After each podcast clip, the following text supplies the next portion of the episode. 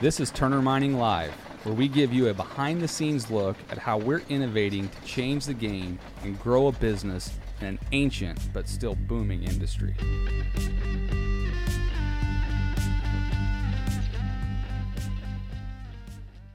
Hey guys, I'm Keaton Turner. You are tuned into episode two of the Turner Mining Live podcast. Thanks so much for joining us today. To my left, I've got the guy that keeps me out of trouble, or at least tries to anyway, our Chief Operating Officer, Thomas Hahn. And I'm really excited about our guest today. Uh, the guy is a heavy equipment operating Jedi. He is the excavator application specialist at the most well-known heavy equipment brand in the world, on the planet, in the universe. Uh, and he's just a really good dude. Him and I have talked several times in the past. Um, but before I introduce him and bring him on, I've got to just say, man, we must be living right if we can get someone from Caterpillar on the second podcast that we've ever done. We still haven't even figured out what the heck we're doing. So super humbling, awesome to have you. Uh, but I got Ryan Neal from Caterpillar. How are you, Ryan? Good, sir. How are you doing? I'm doing great. Thanks so much for coming on and spending a little bit of time with us. Let's let's start with the beginning. Tell us who you are, what you're doing. You obviously work for, you know, one of the biggest and, and probably one of the most, one of the coolest uh, companies on the planet. Who are you? What are you doing? Why did you come on the show today? Sure. Yeah, I'd, I'd love to. So yeah, again, uh, Ryan Neal. Um, I work for Caterpillar. I am currently a product application specialist covering North America. It's kind of a wide variety of what we do. We help create marketing content. Uh, we do, Uh, work with customers. We're kind of a liaison between the dealer and the product group. Um, and, you know, we're constantly giving what we call V O C, voice of customer, back to the product group. That's one of the biggest things we do is, like, you know, like you said, we've talked several times. I, I take that information that I hear from you guys and that we hear from our dealers and customers, and I feed that back to the product group. And hopefully the, and, and the goal is to create a better product on your guys' needs and wants and, and features. And, amongst a whole slew of other things, that's that's basically uh, what we do there at C A T. I have a coworker, so two of us cover uh, all of North America. Uh, but it's it's honestly it's a it's a good job. I, I truly do enjoy it. Being from the industry previously uh, makes me enjoy it more. I, I was previously a local operator here in Central Illinois, ran excavators and dozers and loaders and all that good stuff in the in the construction world, not the mining world, but Uh, so fed my family, uh, digging ditches. And so I understand the, the pains and the groans, uh, that, that you all folks have out there today. Well, we talked about on, on the first show, you know, all of the, uh, the headaches, heartburn, hard times, tears, blood, all that, that goes into this business. Sounds like you've lived through some of them. So, I mean, tell me, where did you go to school? I think I know the answer. Where'd you go to college? How did you get on with Caterpillar? Yeah, it's a good question. It's been a fun story. So in high school, I worked for my cousin in the summers who owned a uh, excavation business, and I enjoyed it. I uh, didn't have any intentions of doing that, but as a, as a becoming a senior in high school, not real certain what I wanted to do, uh, I enrolled into our local junior college here in Central Illinois, and I, I was determined that I decided I wanted to be a landscape architect. And so I started down that career path in the, in the time I'm still doing construction work. I started to make good money, and you know, this is not a union non-union discussion, but my my cousin, uh, we we went union in that meantime, and so money started getting pretty good. I had a good grasp on construction, what we were doing. Uh, we were a very small company, and we did absolutely everything from digging foundations to digging graves to tearing down houses to field work, tile work, you name it. In a small town of twelve hundred people, I ended up doing a lot. So we did that, and work started to become more of a priority over school. I was, my paychecks were getting bigger, and he encouraged me to stay in school, uh, and, and I chose not to do that. So I, I ended up uh, dropping out of college and went and worked for him full time. And I was a ground guy. Uh, the, almost a large part of that time, I was a laborer, and so I learned how to read grade stakes, how to put grade stakes in, using lasers, using levels, uh, sight peeps, just the whole whole bottom trench guy, everything. So I think that was a huge part of me becoming a better operator quicker. And so knowing what the guy on the ground needs while you're sitting in the seat makes everybody's day go a lot easier and a lot better. It makes you more proficient. And, and end up in the long run, you just get things done quicker.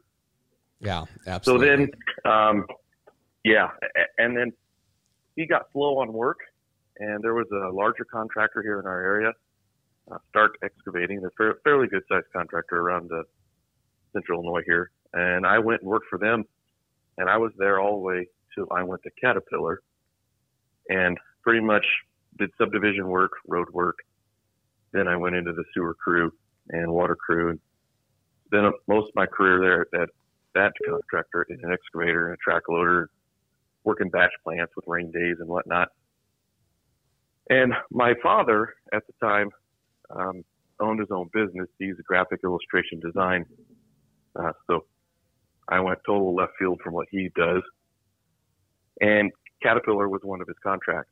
And he had heard of this place. He had taken some photos of some tractors at the Edwards Demonstration Learning Center. And I had never heard of it. I had heard of the Proving Ground, which Owen, you know, every large O E M has a Proving Ground, but this was, this is a very, very different facility. He said, you'd love it. It'd be great if you can go see it. And I had a rain day. He arranged for me to go see this place, and it was crazy. You know, I'm used to seeing D sixes at the biggest, D eights every now and then. And you walk in and there's D eleven and triple seven trucks, nine ninety-two loaders. It's just kind of crazy. And I said, you know, how, how does a guy get a job here? And they're very strict requirements. Uh, you got to have at least ten years operating experience, real world, and you got to be proficient on several machines. And long story short, I put a resume in, didn't hear anything for close to ten months. And then, uh, I got a phone call, said, hey, we, we'd like to interview you, and went in, and, and the rest is history. And so I've been at C A T since then. I was a senior demonstrator instructor, traveled all over the world several times doing operator training and all kinds of neat, amazing things, uh, for, for the company. It was a, it's been a pretty wild ride coming from a farm in a little town of twelve hundred people to traveling the world, seeing things that I've never imagined I'd see before. It's, it's, it's been a pretty wild ride. Well, and, and, you know, I think the craziest thing is that the C A T logo has, has transcended uh, generations, um, c- different countries. I mean, there's, you know, I follow C A T apparel, and there's folks in other countries think of C A T apparel as kind of a luxury item. It, it is. Uh, so it's, it's a, it's an, a really interesting brand, what they've done. Uh, and really not a, when you, when you look at, you know, how long, um, you know, the country and other countries have been around, C A T's not that old of a brand. Yep. Um, it's super interesting, but go back, because there's a couple things that I heard that are a little bit surprising. So C A T required ten years experience, and you also said you didn't finish school. Those are two things that are super interesting to me. And you've heard me, and I think you and I have chopped it up a little bit about, you know, the whole school thing, which we'll get into in a second. But talk to me about experience, because I've got, you know, man, I don't even know how many super talented young twenty, twenty-four, twenty-seven-year-old guys that don't have ten years experience that I would send to the Edwards Demonstration Center, and my guess is run neck and neck with any of the guys that's got ten, twenty years experience. So I know that's a touchy subject for a lot of people. What, what are your thoughts there? Um, so it's a good question, and, and it's a valid point. There are, there are people that jump in a machine and they get it right away. I mean, it's, they have that bubble in their butt and they understand it. The reason we require ten years experience minimum is because these are operator trainers, and these large corporations uh, expect you to be able to to walk the walk and talk the talk. And if we've got them doing loader grader training one day, and then the next week they're doing wheel loader training, and then they're doing excavator training, you've got to have some real world experience to go out to other contractors and not, you know, you're the C A T guy and you're standing there telling what to do. And if you can't do it, it doesn't go over very well. Yep. So that, that broad experience is, is what we're looking for. There are phenomenal operators on one, two machines we're looking for people that can run five or six machines and be efficient and fluent. You also have to be able to stand up in front of people and talk and teach and train. And it's a, it's a hard breed to find. It's a unicorn. Well, that's a lot but, harder. I mean, just, just being able to stand up in front of people and talk and give your opinions and thoughts and have people disagree with you in public. That's, I think that's just as hard as finding someone that's got good experience. Oh, it's true. It, it's harder uh, because there's a, there's a ton of phenomenal. I mean, there, obviously you guys know there's hundreds of thousands of good operators out there, but do they want to stand up in front of somebody? Do they want to travel? And you, you're this young thirty, thirty-five year old operator, and you've got this guy with thirty-five years experience. You're trying to tell him that he's not as efficient as he yeah. could be on the nine ninety-two. And they look at you like, okay, boy, what are you going to do now? Well, and, and you're and you somebody, got to be able to show it to him. You got to be able to prove it. Right, right. Well, and you're somebody that's been all over the world talking to operators. I mean, you know, I think if anybody has seen uh, operators with experience versus operators that are inexperienced, it's probably you're, you're probably one of the best to have that conversation.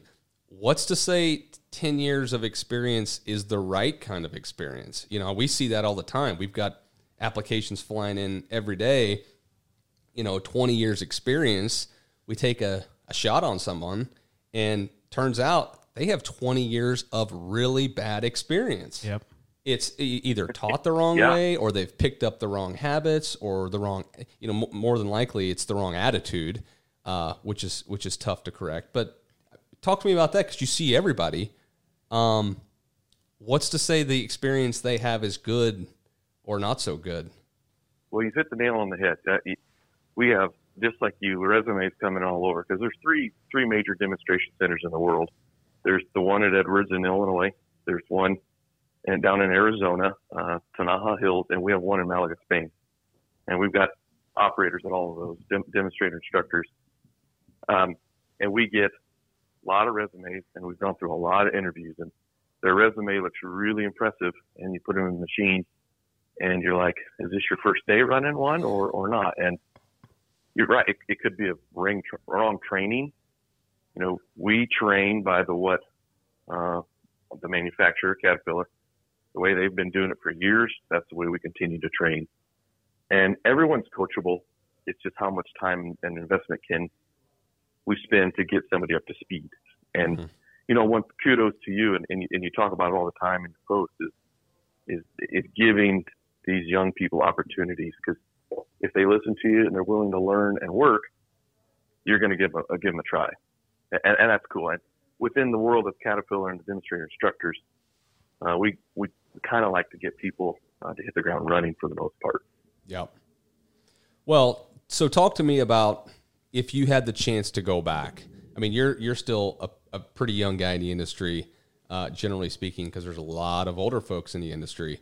Uh, if you could go back, you're eighteen years old, you're thinking about secondary education, uh, you're thinking about the money that you could go make, uh, working union, non-union, whatever, uh, out in the industry, operating equipment, uh, labor, what, you know, working your way up to be a foreman, project manager.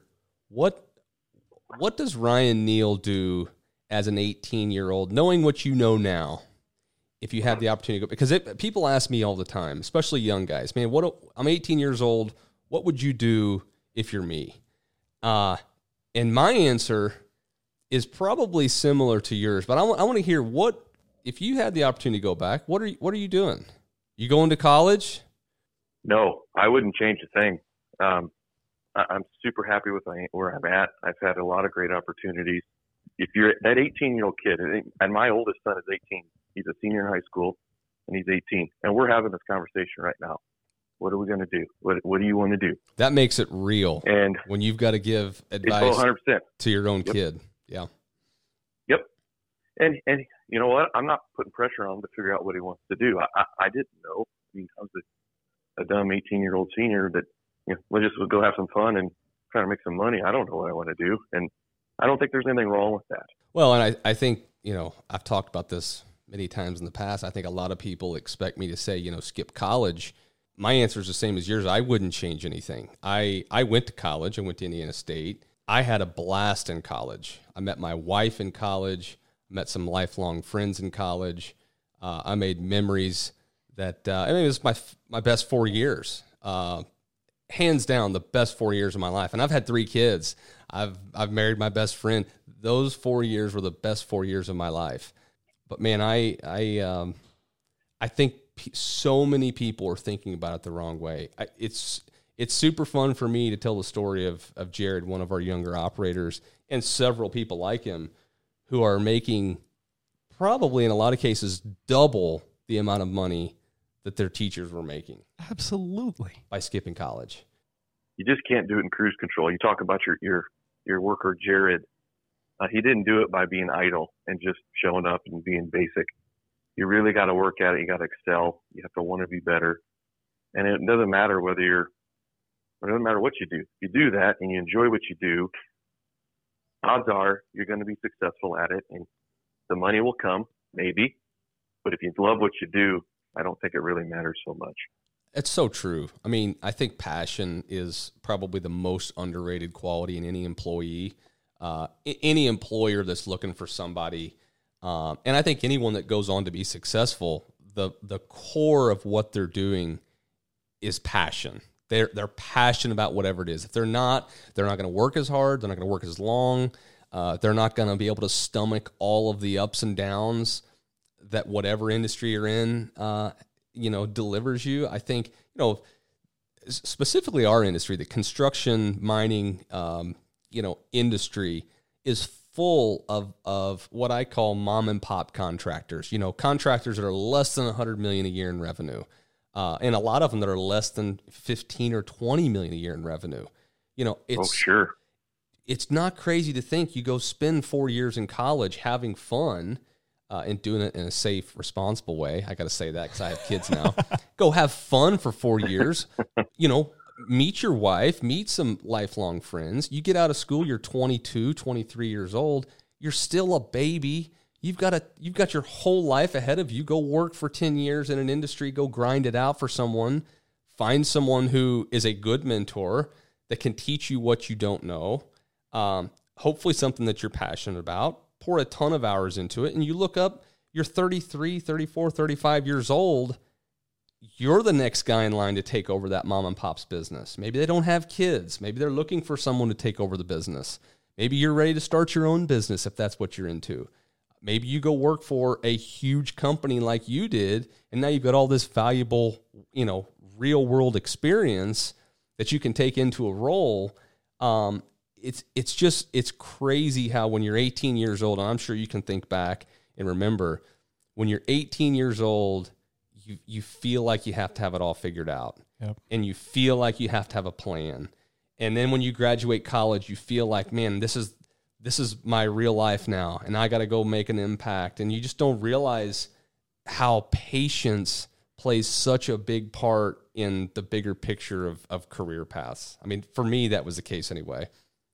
I'd agree. I think I think there's pressure on today's kids to have it figured out at a really early age, and just the way the world is today, that's difficult.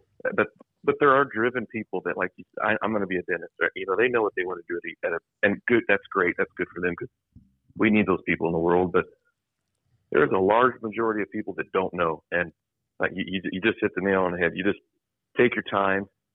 If you do want to go to school, that is great. I mean, I, I'm sure you can name off ten people right off the top of your head that have gone to college and don't use what they do for a living. One of my best friends went to school for, and his his degree is in psychology, and he's the vice president of a construction rental company. It has nothing to do with psychology. And I love that. You know, I mean, he doesn't use a lick of his college degree, and but no, he's in the construction world. Has been since he got right out of college.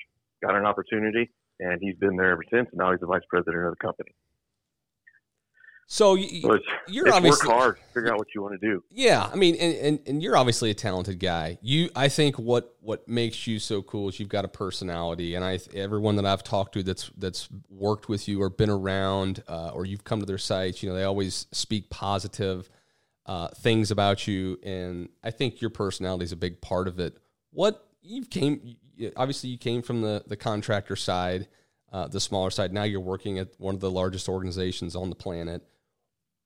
what is attractive beyond just the CAT logo, right? You've got half these people listening are CAT Kool-Aid drinkers. They'll always ride or die with CAT. They would never operate anything else. I know companies that literally only buy CAT equipment. So beyond just the CAT hype, what is it that keeps you? This is this is interesting for me because I'm I am so against uh, the big organizations, big companies, corp, you know, quote unquote corporate world.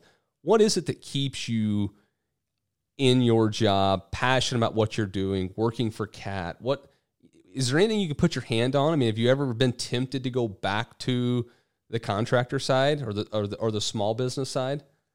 Early on, so it, it was scary. I, at twenty-nine years old, I take this leap to leave what I'm pretty good at, running equipment, and I'm going to go work for this giant corporation and, go, and jump into the corporate world. It was it was scary, to, to say the least. What I appreciate of what Caterpillar does for people like myself and all the demonstrator instructors that work for them are you get an opportunity because they're all just like me. They they ran equipment for a living. They fed their families. Um, they're pretty good at it. And you have an opportunity to be uh, a part of something pretty big. And what I get to do at Caterpillar and be so involved in the making of our new machines and our future machines and, you know, how they how they finally end up when you take them and you run them and you make money with it. And because I had a part of that, it's really, really rewarding, the good and the bad. And I, that's what keeps me doing it every day. When you get, it's just like anything. A lot of times you don't get the phone calls of how good you're doing. You, you get the phone calls of what's wrong. I've never got and, a phone call of how good we're doing, by the way. Every, yeah. every phone call I get is about problems. Right. It, it, to see your, but when you're done at that job site and you've done well and you've paid all your guys and you've got some money in your pocket and now you're bid in all these other jobs, you've done a good job and it feels good. It's rewarding. For me, it's kind of the same way at, at CAT. Um, to, to be a part of, of, of a finished product and have your hands touch it five years before it's even gone to the customer's hands. And they tell you that this machine is awesome. We love it. It, it it's really rewarding. It, it is a good feeling. So I, I ask you that question because one of the things that I, I pride myself on, and I think our company prides itself on, is we are really good at stealing. And what I mean by that is we steal people. Uh, you know, it's you can take some young people um, straight out of high school and they're fresh. They've never worked for anybody. So, you know, you're not really stealing them. Everybody else we're stealing from some other company, whether it's a big company. Uh, sometimes we steal from clients, which I hate to admit, and some clients have uh, made us sign contracts that say we won't steal. But we're really good at stealing people. Uh, we've got this hype and this buzz, and and you know we're good at making the people the hero of our stories, and we shout them out. We're obviously super active on social, and we're doing stuff like this podcast and things like. So I think there it's it's a little bit easier for us to steal folks than maybe other companies. What, and, I, and I'm not saying I'm, I'm I'm sitting here trying to steal Ryan Neal from Caterpillar, but what keeps what keeps people from leaving Caterpillar being unstealable? How, you know, what if if I said, hey Ryan, I'm I want to steal you. You're awesome, great personality, tons of awesome experience. We need someone to train our folks all over the world. What keeps someone from stealing you? Are are you a lifer for CAT? I can't predict the future. Um, we have people that leave and do exactly what you just said. Uh, usually what, what drives people to leave is the dollar bill. Yeah. You know, they get an opportunity to, and they're like, oh, this is a bunch more money. I'm going to go do it. So it's not a culture thing. A lot thing. of times what happens is, uh, well, no, it is. I mean, it's not for everybody. Some people are just looking for the next move up and the next dollar. Um, I, Truly, the job role I have today was the job that I wanted three years into Caterpillar. It was where I wanted to go. It was where I wanted to be. It was my career aspiration. I've, I'm there, and I love it, and, and that keeps me there. Um, CAT gave me an opportunity as a young twenty-nine-year-old guy without a degree to have an awesome job. They give you the opportunities. If you have the experience and, and you can make things happen, you certainly can have a fantastic career, whether that's for John Deere or Volvo, or I mean, we've got operators that have left us and went to Komatsu, and or guys that have come from Deere and come to C A T doing the same thing. And there's people that move around, but I'm comfortable where I'm at. I like what I do. It's very rewarding. Maybe the day that I don't feel that anymore, maybe the day that uh, I look somewhere else, but it's it's a good company. Uh, they take care of us. You know, I, I don't have a lot of complaints. Oh. I will say it's almost been fourteen years, and I do enjoy everything I've done all that time, and that's the biggest thing. It, it, I, it, I still pinch myself thinking that I actually really like what I do. Well, and that's and rare, that's, I think, for a lot of people. As long as I still feel that way, that's where I want to stay. You know, oh, yeah, it is. fourteen it is, years sure. at, especially these days, uh, you know, living in a big corporation, uh, obviously doing something right. Because, you know, a lot of the folks that were able to steal from the larger corporations, most of them don't come over here for the money. I mean, we, we honestly, we can't always afford to to match or beat some of the the people, the, the companies that we're stealing people from. Uh, a lot of the folks come over here and they say, man, it's a culture thing. Um, the, sure. the big corporate world, the culture's screwed up. Uh, they don't treat their people the right way. They, they don't make people the hero of the story. And I want to come to Turner because of that. And it sounds like that's not the thing with C A T, because I mean, we're going to get into some questions here in a little bit. And I think one of, one of the ones I, I peeked at before the show, uh, somebody asked, you know, what if if Volvo or Deere or Komatsu or someone tried to steal some C A T people, what keeps them at C A T? You know, I think from an outsider's perspective, half of it's just the brand, the logo, but the other half is, you know, is the culture thing right? Sounds like it is. Sounds like you enjoy it. I do, yeah. And, it, you know, through social media, people see how, how your employees are treated. They see that you give people a chance, and Um, I think the right culture will stem a lot of good productivity out of your employees. And if it's a bad culture, you're going to get what you get. And you're going to get grouchy people who are only going to do the bare minimum to just receive that paycheck. Yeah. And it's on what expectations you have in your career and what you want to do. And, uh, you know, I, I'm very fortunate and very blessed. I really like what I do. Uh, if I was working for John Deere or Volvo, I mean, I, I, I very well could be saying the same thing. It's just, this was the opportunity I had, and I really enjoy it, and I'm really happy where I'm at. Well, I, I promised Thomas that I was not going to get us in trouble with our Volvo and John Deere and Komatsu people on this podcast. So I'm going to keep it, I'm going to keep it above the cusp, but you know, we'll get into a little bit of uh, equipment stuff. I know we've got a bunch of questions here from uh, all kinds of viewers and listeners that, you know, want to pick your brain as the C A T guy and as the excavator guy. There's there's kind of the debate out there. You know, obviously we run a lot of Volvo, uh, the new Volvo seven fifty excavators all over the place, and we run a lot of C A T three seventy-fours, and there's there's the the debate, you know, C A T three seventy-four versus Volvo seven fifty. We won't put you on the spot and and make you defend your machines. I think they're pretty easy, easy to defend anyway. Uh, you know, but but talk to me just about machines in general. I mean, I think one of the One of the reasons why people buy C A T is because of the logo. I said that before. I think resale is a huge part of it. We see that all the time. We rent yeah. a lot of machines. We we lease from all the O E Ms, and then we buy. Uh, and I'll be honest, we haven't bought, we haven't purchased any non-C A T machines. Yep. I don't think anybody knows that. Um, and it's not because I'm a huge C A T fan. You know, I, I think you and I talked about this before. I think of all these machines as yeah. spoons and forks. Um, And I actually want one of our marketing folks to design a sweatshirt that's got a an excavator with a big fork instead of a bucket. It's just a fork, because these things are just tools, right? I mean, they just they're just they're just tools. Um, but we've only purchased C A T machines.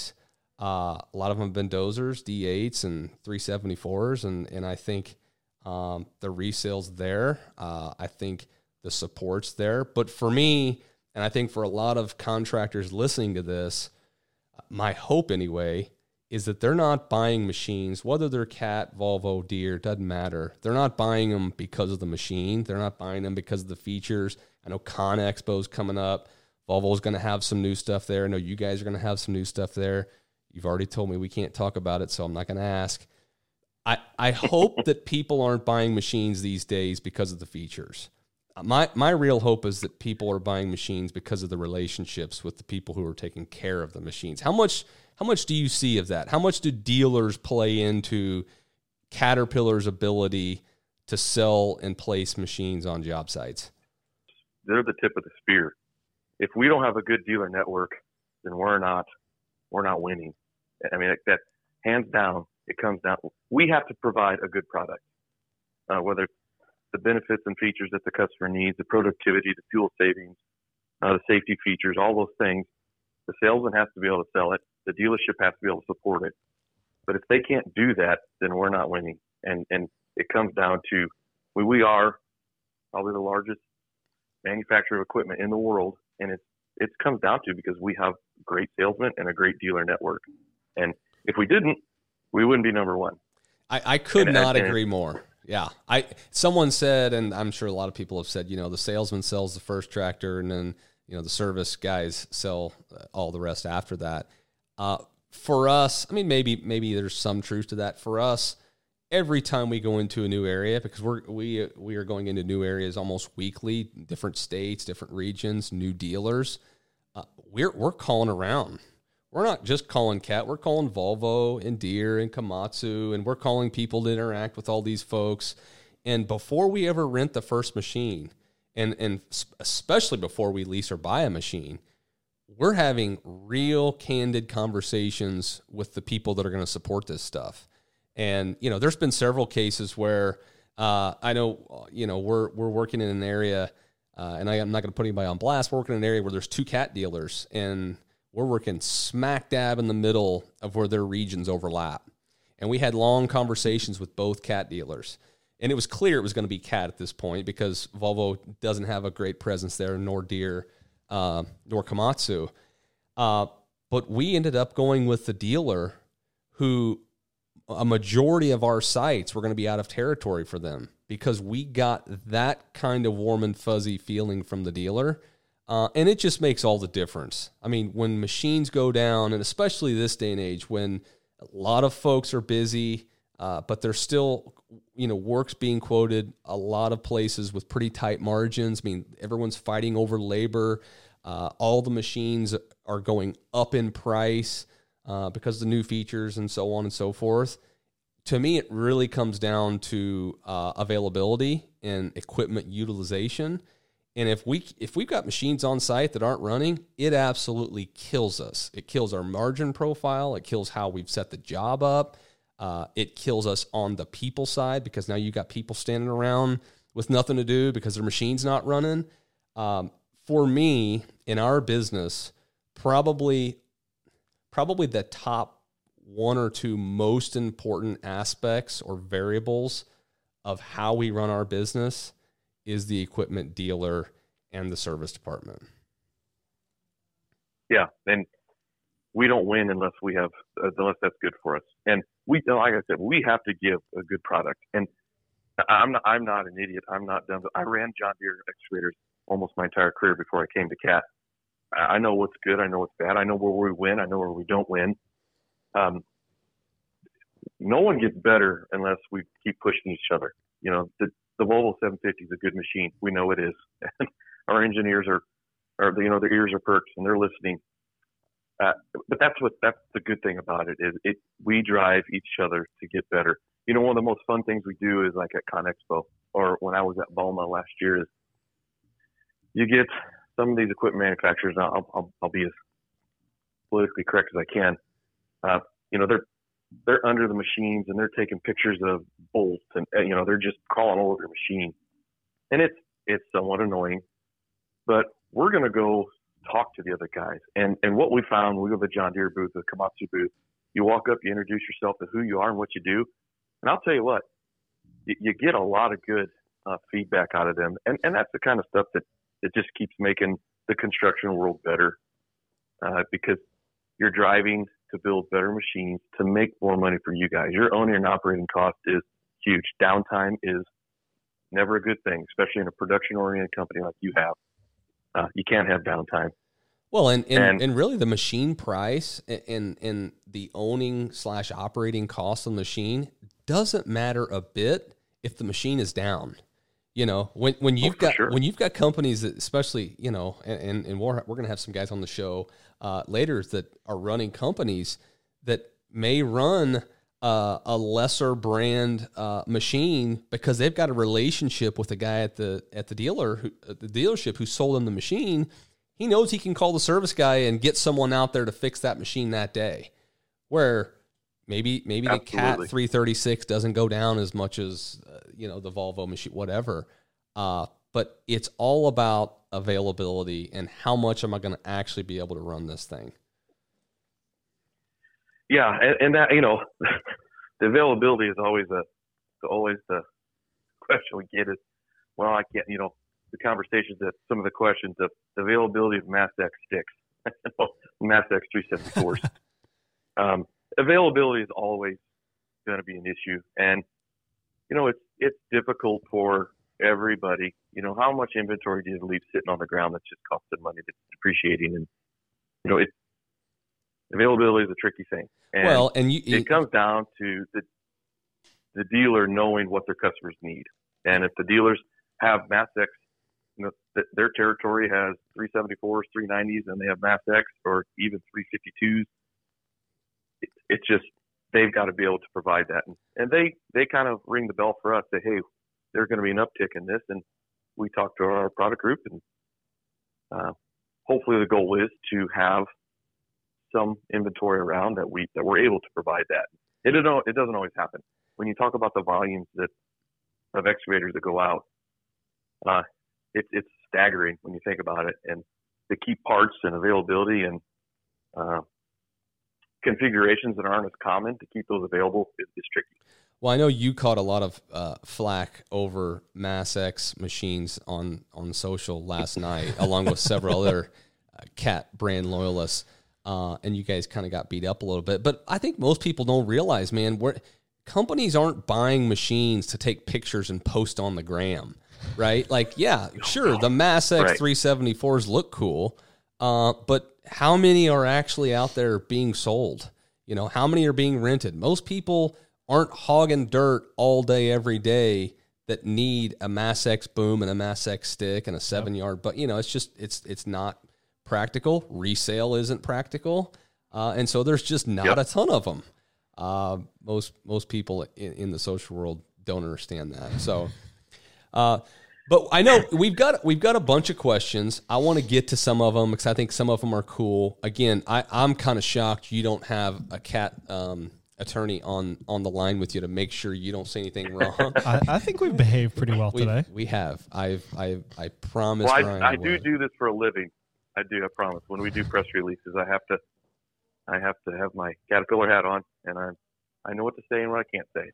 Well, and, and uh, I, you know, I was bummed a few weeks ago. We sent you one of our, you know, one of our best operators, and uh, he got to test out some new top secret equipment. And he came back, and I had all these questions for him. And he's like, "Man, I'm sworn to secrecy. I can't say anything. All I can tell you is I tried to break every single one of their machines." So, um, I, I, how did that whole thing? We've got go? his credit card number. I love we got that. His credit card number and social security number. We know where he lives. I love that. Well, that's my no, credit good. card, so please do not charge it. yes, oh. please don't. Please don't. Okay. All right. No, that's uh, awesome. No, those, those are the things that we do. Um, is we don't get better unless we get real world feedback, and you know, in order to to, to give you guys the right product before machines are launched, uh, we bring in uh, operators from all over my territory of North America. Uh, Canada and United States, and they run it through its paces. And we take that feedback in. We take a lot of notes, and all that information goes back to the product group. And um, if there's an overlying issue and everybody picks it out, that's certainly obviously something we need to work on. And uh, it, it, it, it's it's true feedback. I let all those guys know what. Please don't say, "I wish I would have told them that a week later," because if the machine is the way it is, and you said it's great, and it shows up on your job site, and you think, "Man, I wish I would have told him something different." We need to know that stuff. And uh, did Travis break it, anything? It's really he, valuable feedback. When Travis got there, did he break any of your new top secret toys? Not the top secret ones. just, just, uh, well, just, the, right, just the regular stuff. Just the regular. If there's stuff. anyone in our company, really, probably anyone in the industry that's going to break something, it's that guy. Yeah. So I was a li- when when you asked for someone, he came to mind. I thought, oh, if someone's going to break something, it's him. So, yeah. so Thomas, let's I'll tell you, get. There to- was not a lack of conversation with with him. There never is, and usually it's it's him screaming no. and waving his hands from the machine, yes. telling you what's wrong with it. uh, no, it went well. We appreciated his feedback. Good, awesome. Hey, Ryan. So obviously, you uh, Keaton hit on this, and you, and obviously you, you've. seen probably more operators than than most. How much do you think it is being taught versus how much is it natural ability? That is a really good question. I don't want to sound arrogant, arrogant at all, but I kind of had a natural thing for running excavators and seeing grade and feeling grade, and I caught on at a young age. But I also watched the older guys, you know, ask questions. You know, hey, why do you have your? I, I to this day I remember. One of the first questions I asked, the guy had his sprockets in the back of the excavator. I said, why do you have that there? He gave me about ten great reasons, and they all make sense. And it's what Caterpillar teaches today. I guarantee John Deere and Volvo. Um, so some of it's natural, and some of it is taught as well. Um, there are guys out there that have been running equipment for twenty-five years, and all they want to do is sit in a compactor, which is fine. If they don't, they don't want to cut grade or run a motor grader, that's totally fine. We need those guys too. And those guys sometimes just don't have that natural uh, bubble in them to feel grade and see grade, and, and that's okay. Um, there's always a place for them, but the guys that excel are usually, I would call the utility operators, the guy that's wicked good on an excavator, and then you get a rain day, you need to send him to uh, the batch plant to work, uh, build a uh, concrete batch plant, or, or whatever the scenario is, get on a track loader and backfill. It, I think those are the valuable operators because uh, I was one of those, and it kept you busy all year. I live in Illinois, and you guys the same weather there in Indiana. Winter's hard and rain a lot, and you just you never know if you're going to work. And if you stay useful, um, you're going to keep busy. But I kind of sidetracked there. Uh, it, it's a it's a it's a double-edged sword. I think there's great training to be had, and there's also natural ability. Yeah, I think uh, point one specifically. I agree, Ryan. I, I think, at least from my perspective, natural talent is ninety percent of it. Uh, you know, we, we hire a lot of uh, different walks of people, guys that have got a lot of really good experience and guys that have never done anything. Um, it's it's crazy when you see a guy who have who's never run equipment jump into something and two days later is loading trucks in forty-five seconds. You know, at, you know, as as good as anyone can load a truck. I mean, it's just natural ability. We, you know, our recruiter, she makes a point to go find kids that grew up on dirt bikes. Um, they just, yeah. they just have ninety-nine times out of a hundred. If a dude can ride a wheelie down the street on a dirt bike, guarantee you he's going to be a better operator than a guy that can't. And the same thing for video games. I know a lot of people have hated on video games. You know, I, I kind of grew up with them, with Mario and, and even PlayStation later on. You know, some of these people, their hand-eye coordination just from a young age, they've been developing it their whole lives, and they can jump in something, and it's just a big video game. It's real life. You know, uh, you're going to knock the tailgate off of a truck if you're not careful, uh, and and we've had people do that also. But I just think natural ability, natural talent, it's it's real hard to train someone that naturally just can't get it. Um, we you know, we've had folks that I, I you send them out into the desert, and we've we've had some projects out, you send them out in the desert, let them figure it out for a day or two, and they get it and they're really good. Other folks, you can train with them for three weeks. We've got a we've got a training program, and a lot of our guys, you know, they're training full time. And they'll tell us, man, it's been two weeks. This person's never going to get it. Yep. You know. What else you got, Thomas? For sure. Go ahead, Ryan. You're going to say something. I was just going to talk about, you know, the younger kids, and it's inevitable what's happening. You guys see it in your machines today. We're producing machine technology. Uh, the young kids get it. Uh, they can jump in our next-gen excavators and go through that touchscreen monitor and buzz through it pretty easy. And that, that younger generation of kids out there today, um, that's, you know, I don't want to say we're building it for them, but we're, we have to be forward thinking like that. It's a shortage of everything, of every trade. And, you know, how can we make it easier for them? if we want to attract younger kids to get into the construction world, we got to be able to give them tools uh, to do that. And I think part of that is having that technology machine. The young kids get it pretty quick. We we actually had a question around that, Ryan, which was like, when you're thinking about trade-off decisions and kind of prioritizing the operator, right? And even you're talking about kind of the next generation operator versus cost for the business owner, you know, in your product development lifecycle, like how are you guys thinking about that? So repeat that for me if you would, please. So it, it, it's really about the trade-off between kind of all the things you can put in the machine, right? Um, whether that's new tech, extra operator comforts, things that make it easier, all of that, trading that off with, obviously there's a cost associated with every single one of those things, right? And so there are market price points yeah. that kind of are out there that business owners, contractors really expect and, and kind of have come to expect. And, and how do you guys think about trading off between kind of adding that extra stuff versus kind of designing the machine the business owner wants? Sure. No, that's, that's a great question. So the way I look at it, because I look at it from, I still look at it from an operator's eyes. A comfortable operator is a more productive, happier operator.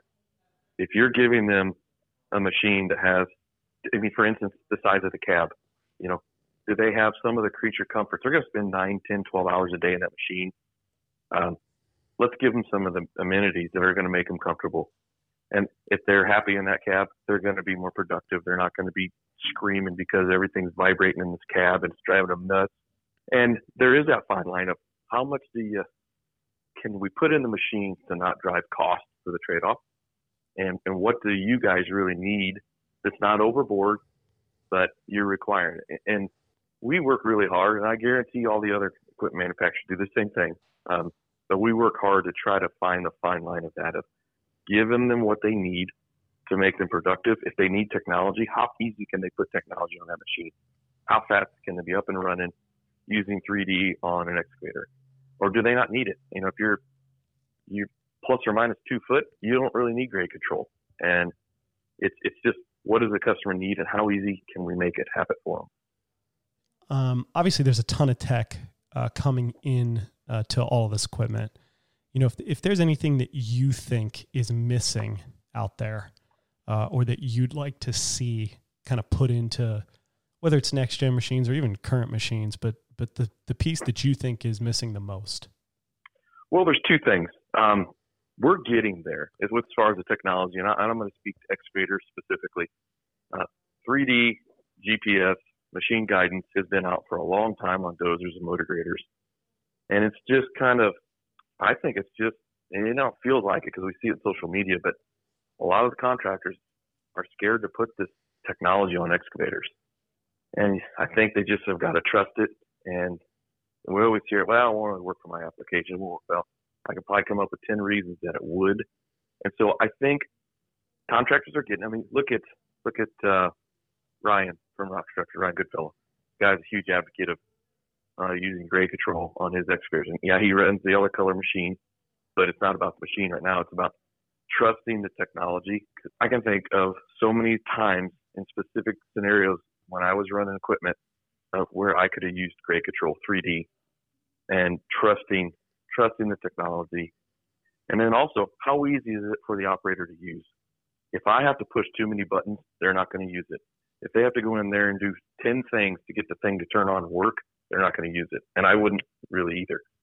Yep. And so giving them the, the proper tool to make it easy, to make them productive, and that they're going to trust it. I think that's, that's where we're going. And along those lines, um, I met a lot of these social media guys at Trimble Dimensions last year, or two years ago. And I've been going to their to Trimble Dimensions for a long time. It's a users conference for Trimble customers. And two Trimble Dimensions ago, uh, we had our first three twenty-three F with our first, like, we call it uh, our assist function, where you just stick in and the machine stays on grade for you. Uh, it was very early, and there was maybe six or seven other excavators there that Trimble had put some equipment on, other manufacturers. The one that we went to two years ago was a huge indicator. As we're going to Las Vegas, we come up over the hill to the offsite, and you see thirty different excavators, all shapes and sizes, with this technology on it, it was a, the light turn, turned on. It's like, we, we've got to get good at this. We've got to get on board. We've got to get them a product because people are starting to see it. And you see it today. You see it on social media. And we're implementing it into our machines with standard grade control features and all, and all those things. Um, it's coming, and it's coming like a freight train, really, which is awesome to see. Ryan, we're going to be uh, cognizant of your time because I know we've spent a lot of time. I could, you and I, we could talk about stuff like this all day. I'd love to, unfortunately. We could. I got other stuff to do today, and I know you do too. You're busy. I, I got a question for you, though. It's something I've always kind of wondered. You working for the monstrosity of a company that you are and being so uh, interactive on social media, how how often do you get your hand slapped? Was something you post, something well, you say, a comment you leave? Have you learned your lesson, or what? You know, is that a thing? Oh, it's definitely a thing. Um, no, I, no, I like, I haven't gotten my hand clapped, um, but I do. I mean, it, it, I'm not as near as a public figure as you guys are, but because I do work for Big Yellow, I I got to bite my tongue a lot. And there's times that you get on your site or off the Earthmover site, and these people are talking about, and I'm probably going to get myself in trouble here with this one, is, you know, they, they talk about how they don't need G P S. That's for the, the bad operators. They don't need it. They're all better than that. Well, I, I, it just makes me laugh because I want to get on there and just rant about how it makes a good operator a better operator, how it makes the best operator an absolute ninja, and how they can utilize it. And I, I, I'd get myself in trouble if I went too uh, over the board with that. If I put it down in writing, which I just put it here where this is recorded, so we've got that going for me. But, um, yep, I, I, I do have to be careful, but that's okay. Uh, it's part of what I do. But we do public press releases, and it's the same scenario. You know, you just have to be careful what you say, and we get trained for it. And I've been doing it long enough that you know what you can and can't do. Yeah.